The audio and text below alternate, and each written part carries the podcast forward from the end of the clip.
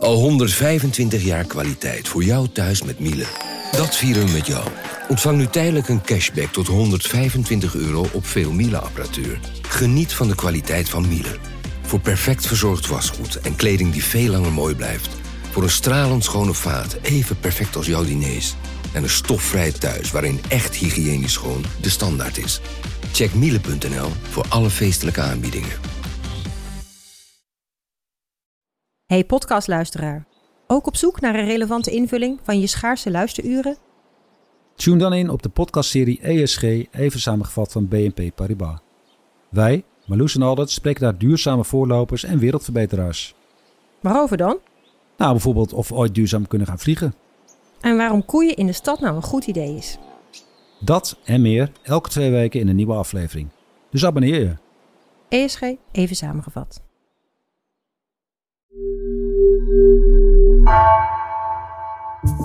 Vanaf de redactie van NRC het verhaal van vandaag. Mijn naam is Thomas Ruip.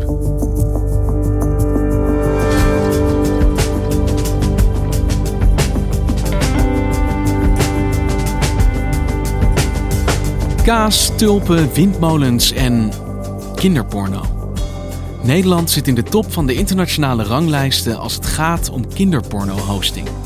Kan dat?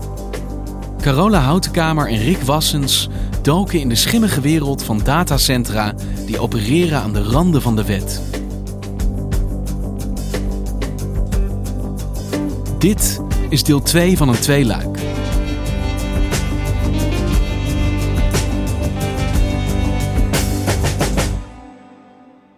Nou, in uh, 2017 wordt uh, Ferdinand of Vert Grapperhaus wordt hij minister van Veiligheid en Justitie. De minister van Justitie en Veiligheid, de heer Grapperhaus. Zo waarlijk helpen mij God almachtig. En uh, dat zeggen heel veel mensen die over uh, Grapperhaus uh, praten. Grapperhaus heeft echt een ontzettende hekel aan de hoge positie die Nederland inneemt op de ranglijst voor kinderporno-hosting.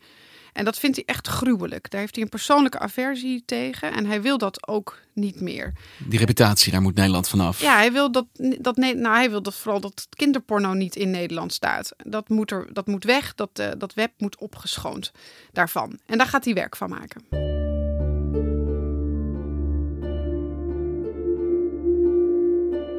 Dus in het begin van 2018, dus uh, vrij aan het begin van zijn uh, periode, roept hij ook een hele grote groep mensen bijeen op het ministerie. En daar zit de landelijke officier kinderporno zit daarbij, uh, de afgevaardigde van de internetsector, het team kindermisbruiken van de politie uit Zoetermeer, het, het, het meldpunt kinderporno van het EOKM. Um, en ook een hoogleraar uh, cybersecurity van de TU Delft, die zich met dit onderwerp bemoeit. Nou, het is een enorme groep, die zet hij bij elkaar op het ministerie. Met een duidelijk doel, dit team of, of deze denktank moet gaan, een oplossing gaan vinden op dit probleem. Ja, ja, en als je dan in zo'n overleg zit over dit onderwerp, dan uh, duurt het natuurlijk niet heel lang of, uh, of de, de, slechte partijen die hiermee te maken hebben, die, die worden genoemd. Nou, dan weet iedereen waar het over gaat. En een van die partijen is uh, Ecatel in een van zijn hoedanigheden. Het bedrijf van Bab en Reinier in Wormer. Het bedrijf van Bab en Reinier in Wormer of in Groot-Brittannië of in de Seychelles of in Amsterdam, maar in ieder geval van hen. Dus zelfs op het allerhoogste niveau wordt er gesproken over Ecatel. En als er dan aan zo'n tafel gezegd wordt: hier moeten we iets aan doen, welke mogelijkheden zijn er dan om dit te bestrijden? Nou, de eerste weg, die eigenlijk al best wel lang bestaat, is de vrijwillige weg. Die is al afgesproken met de hostingbranche. En die luidt dat uh, als jij een melding krijgt als hostingpartij dat een van je klanten illegaal materiaal of kinderporno uh, op die service heeft staan, dan moet je dat weghalen. Mijn collega Rick en ik hebben gesproken met uh, Arda Gerkens. Zij is directeur van het expertisecentrum online kindermisbruik. Dat heeft een meldpunt. En dat meldpunt uh, zorgt voor het doorsluizen van meldingen van kinderporno of kinderpornografisch materiaal naar de hostingbedrijven. En als je dus kinderporno tegenkomt of dubieus materiaal, dan kun je dat ook bij dat meldpunt neerleggen. Het kan één plaatje zijn, maar het kan ook uh, honderdduizend plaatjes zijn. Het kan een hele website zijn of zo. Dus, uh, maar misschien uh, is het goed om te zeggen dat we vorig jaar 300, ruim 300.000 illegale afbeeldingen hebben gezien. Zij hebben analisten in dienst, die, uh, die, die worden ondersteund, ook door psychologen, want dat is echt absoluut geen lolletje, dat werk. Uh, zij bekijken dat materiaal en als zij denken van dit, is, uh, dit kan echt niet, dan gaat er dus ook een bericht naar het hostingbedrijf en de klant. Wat valt er bij ons nou illegaal? Dat aanwijzing kinderporno heet dat. De wet zegt sowieso de kennelijke leeftijd van 18 nog niet bereikt.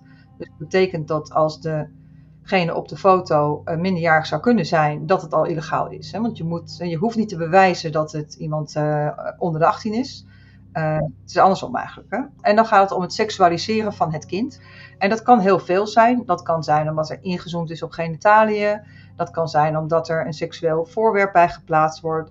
Uh, een kind uh, met jaratels aan is ook niet appropriate, om even zo te zeggen. En het, is ook, het hangt ook af van de omgeving waar we het uh, kind vinden. Dus een foto van een kind op een pornosite heeft een andere context dan een foto van een kind op Facebook. En komen zij Ecatel ook tegen in hun werk? Uh, wat, het, uh, wat Arda Gerkens uh, van het meldpunt ons heeft verteld, is dat er ook significant veel meldingen van kinderporno te herleiden zijn naar klanten van Ecatel of een van de nieuwere bedrijfsnamen die voor, volgens heel veel partijen verbonden zijn aan Pap en Renier. Ja, Ecatel, Quasi Networks, Novagara. Dus ja, we zijn ze in verschillende namen tegengekomen in het netwerk. En uh, ja, daar, sta, daar lijkt heel veel kinderporno te staan. In de afgelopen jaren uh, is daar gewoon niks gebeurd. Eigenlijk melden we daar en haalden zij niet weg. Wat er zou moeten gebeuren is dat het dan binnen 24 uur offline uh, wordt gehaald. Maar wat het meldpunt merkt, dat zegt ze, is dat het gewoon niet gebeurt. Dat het te traag gebeurt. Dat mailtjes niet aankomen. Dat het e-mailadres van het meldpunt ineens is geblokkeerd. Uh, dat het materiaal wordt betwist. Het is heel moeilijk werken, zegt het meldpunt, met deze mannen. Ja, ik kan niet zeggen dat we hele goede samenwerkingen hebben, zeg maar. Daar zijn zij wel uh, uniek in. Laat ik zo zeggen, ze zijn niet uniek in, uh, in het feit dat communicatie soms stroef loopt. Het is natuurlijk een rot onderwerp. Mensen schrikken altijd als je de telefoon pakt en zegt, joh, je hebt veel staan. Dan zeggen ze, wat, wat, wat ga je mij veroordelen? Maar als je daar nog even doorheen prikt en ook duidelijk maakt dat je samen op zoek bent naar een oplossing, gewoon om te kijken of we kinderporno van ons netwerk kunnen verwijderen, ja, dan, uh, dan komen we er meestal wel uit. Maar ja, hier blijft het wat stroeve samenwerking, om het zo te zeggen. Dus we krijgen mailtjes uh, waarin uh, ik word gevraagd mijn personeel op te leiden, mijn mensen zijn incompetent, ik heb het op hun voorzien, nou ja, dat soort bewoordingen. En levert dat geen consequenties voor hen op, voor die mannen? Nou, heel matig dus, omdat het altijd zelfregulering is geweest. Um, is het, uh, ja, als je dan niet meewerkt, dan, uh, ja, dan gebeurt er eigenlijk niks. Er is niet een harde stok uh, in de wet gevonden om die mannen daarmee te slaan. we moeten namelijk uiteindelijk, wil je dit ook tot een goede zaak kunnen brengen voor de rechter, onomstotelijk kunnen bewijzen dat IP Volume zich bezig heeft gehouden met het verspreiden van kinderporno. Wat wij onomstotelijk kunnen bewijzen is dat zij vervelend zijn, niet lekker meewerken, dan weer wel, dan weer niet. Weet je, maar dat ze echt willens en wetens bezig zijn met verspreiden van kinderporno. Ja, dat is, dat is een lastige. Dus als Ecatel zo'n verzoek krijgt, dan lukt het hen in ieder geval om niet al te proactief mee te werken. En komen ze daar dan zomaar mee weg? Levert dit geen enkele problemen voor ze op? Nou, je hebt natuurlijk ook nog de internetgemeenschap. Dat zijn uh, ja, de losse verzameling van uh, alle mensen, netwerkbeheerders, activisten. Uh, nou goed, iedereen, cybersecurity analisten die, die zich druk maken over internet. Nou, dat, dat zijn die losse verzameling van mensen internationaal maken zich ook al heel lang heel erg druk over deze partij. En in 2012 heeft Anonymous, dat is die activistische groep, heeft ook een keer een, een, een aanval op Ecatel uh, uitgevoerd. Omdat ze het echt te gortig vonden met de kinderporno die daar zou staan. Ecatel Ltd has been refusing to remove child pornography content from their servers. Every day more and more sites are being added and Anonymous will no longer tolerate it. Zij vinden het zo'n rotte appel in de kist.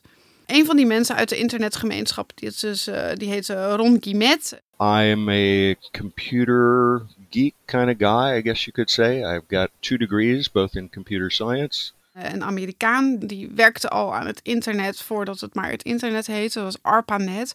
En dat is echt een die houdt van het internet. Hij houdt van e-mail en zeg maar communicatie die niet gebonden is aan grote multinationals. Uh, informatie die vrij over de wereld kan stromen zonder overheidsbemoeienis.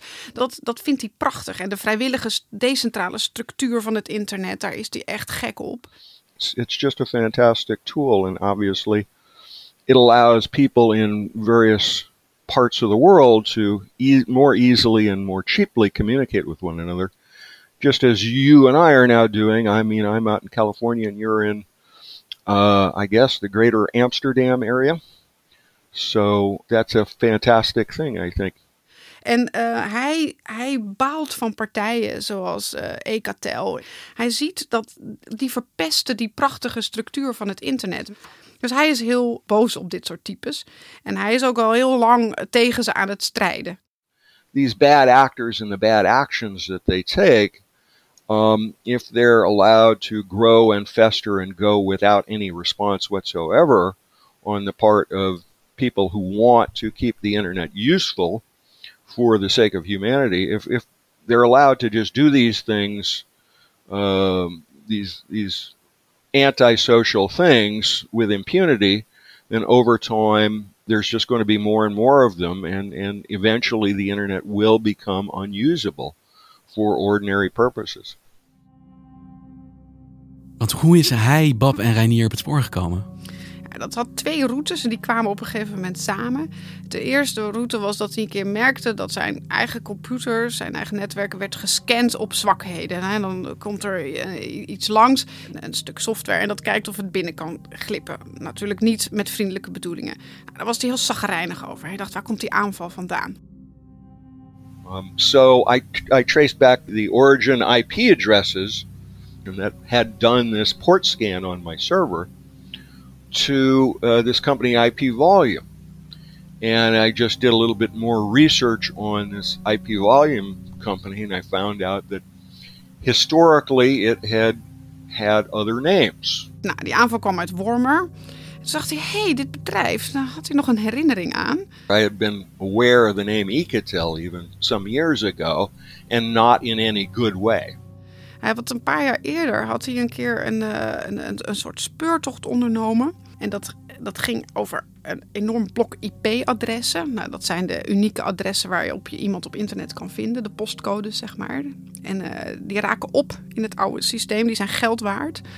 En uh, je hebt een Afrikaanse autoriteit, die, die deelde die uit voor Afrikaanse bedrijven en instanties. En die waren heel veel IP-adressen kwijt. En uh, een deel van die IP-adressen die leek te zijn gejat door, door gekke partijen. Dus dat, dat gejatte blok waar hij naar keek, dat had een straatwaarde van een paar miljoen uh, dollar. En um, dat vond hij gek. Hij zei van ja, dat behoort toch toe aan het Afrikaanse continent. En hoe kan dat nou zijn dat die dan weer door allemaal partijen worden gebruikt en gejat? En uh, wat hij zag, dat hij dus door uh, het netwerk van Bob en Renier werden beheerd. Of die deden daar in ieder geval iets mee. And I found that, lo and behold, it was routing a block of about one quarter of a million IP addresses that I have reason to believe, based on my research, uh, was effectively stolen from not just an organization in Africa, but more specifically from the South African national government and its uh, in-house IT arm. En wat onderneemt hij dan als hij het gevoel krijgt van oké, bij die partij zit iets helemaal mis? Nou, hij heeft gepubliceerd over het uh, vermeende diefstal van die IP-adressen. Hij had gehoopt dat het heel veel gevolg zou hebben. Nou, dat viel heel erg tegen. Uh, behalve dat die Afrikaanse autoriteiten onderzoek is begonnen. En uh, hij, hij publiceert erover op allerlei weblogs in de hoop dat, uh, nou ja, dat misschien de partijen die de data doorgeven van deze mannen daarmee stoppen. Zodat ze een beetje een eilandje worden op internet. Maar dat had allemaal nog niet zo heel veel gevolg. Behalve dat op een gegeven moment hij wel contact gezocht met Europol hierover. En die hadden er wel oren naar. En dat was nog niet zo lang geleden. Zat hij dus opeens in een Skype-call met Europol en de Nederlandse politie en um, de Field, um, opsporingsdienst Field. Had hij wel een gesprek over die vermeende diefstal van die IP-adressen. Dus hij dacht, nou ja, er gaat er eindelijk wat gebeuren. Uh, maar dat, nou, er gebeurde toch weer niks. Ja, de vraag is dus eigenlijk wie kan hier nou effectief iets tegen doen? Want je hebt het meldpunt dat gebonden is door vrijwilligheid. Zij kunnen niemand dwingen actie te ondernemen. Je hebt de internetgemeenschap die dit wel aankaart, maar eigenlijk niet voor verandering weet te zorgen. Maar tegelijkertijd zei je, Grapperhaus had een missie. Die wilde dit aanpakken. En ik begreep van Rick in de eerste aflevering dat er politiebusjes over het terrein voor dit datacentrum reden. Wat wordt er ondernomen vanuit justitie? Wat er uiteindelijk gebeurt, en dat is wat wij, wat bronnen tegen ons zeggen, is dat er dan besloten is uh, toch om een beetje de El Capone aanpak te doen. Nou, El Capone, ja, die was natuurlijk een enorme Amerikaanse gangster met allerlei kwaads op zijn kerfstok. Maar die was heel moeilijk te pakken voor zijn misdaden. En waar ze hem uiteindelijk op hebben gepakt was voor belastingontwijking. Nou, dat was echt de least of his sins. Maar daar is hij opgepakt, want dat was bewijsbaar. Nou, dus wat verschillende mensen tegen ons zeggen is dat over deze partij van Bab en Renier en, en hun wolk aan BV'tjes en volgens autoriteiten aan hen gelieerde BV'tjes, dat daarvan is gezegd van nou, dan sturen we maar de field erop af, de fiscale opsporingsdienst. Want ze laten zich ook uitbetalen in bitcoin. Kan nooit kloppen, geven ze die belastinginkomsten wel op. En dan, uh, nou, dan, uh, dan trekken ze daarheen met 20 busjes en dan, uh, dan trekken ze de hele administratie leeg. Ze vallen binnen? Ze vallen binnen in september 2020.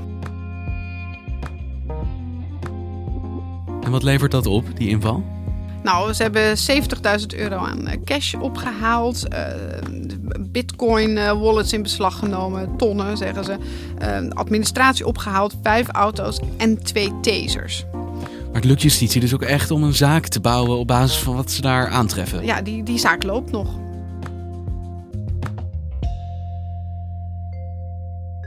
Ja, dus Baba Renier worden mogelijk vervolgd. Maar niet vanwege de reden dat ze überhaupt op de radar van justitie zijn gekomen. Namelijk, grof gezegd, kinderporno. Het gaat hier om financiële malversaties. Dat klopt. Dat zegt het Openbaar Ministerie ook zelf als we daarnaar vragen. Dan zeggen ze aan de wetgeving zit ons hier echt in de weg. Het is gewoon uh, zo geregeld dat een hostingbedrijf echt helemaal zijn handen af kan trekken van zijn klant en, en daar niet op, uh, op uh, heel moeilijk op aan te spreken is. En er heel moeilijk ook op te vervolgen is. En dat is denk ik ook de, de een van de redenen waarom, waarom Nederland zo slecht op de kaart staat. Maar Grapperhaus, het is een manmoedige missie. Ik ga hier iets aan doen. Is hem dat ook maar een klein beetje gelukt sindsdien? Nou, er zijn wel dingen uh, in gang gezet.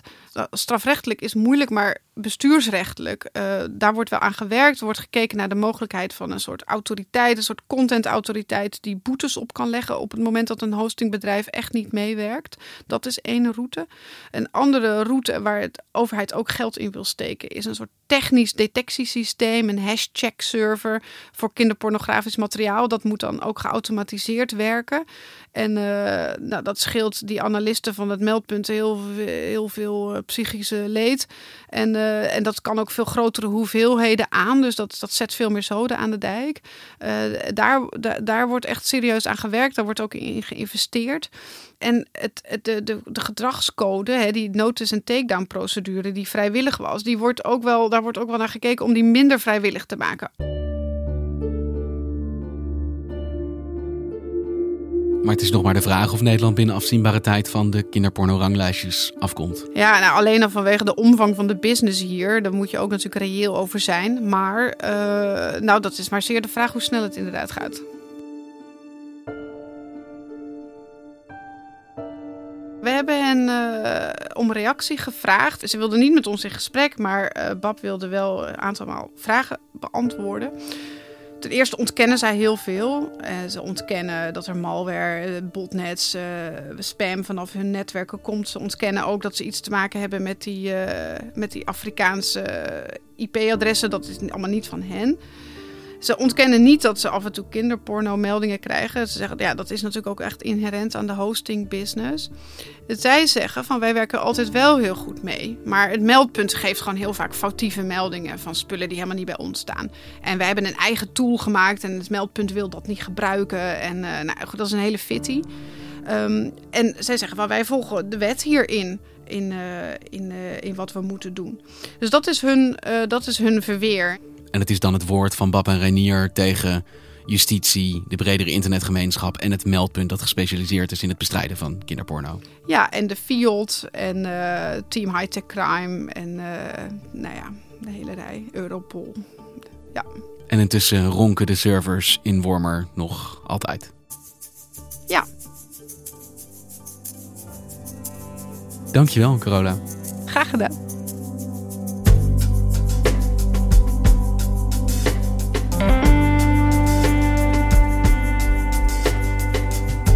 Je luisterde naar vandaag, podcast van NRC. Eén verhaal, elke dag. Dit tweeluik is gemaakt door Misha Melita, Henk Ruigrok van der Werven, Ido Haviga, Jennifer Patterson en JP Geersing. De muziek die je hoort is van Rufus van Baardwijk. Dit was vandaag. Morgen weer.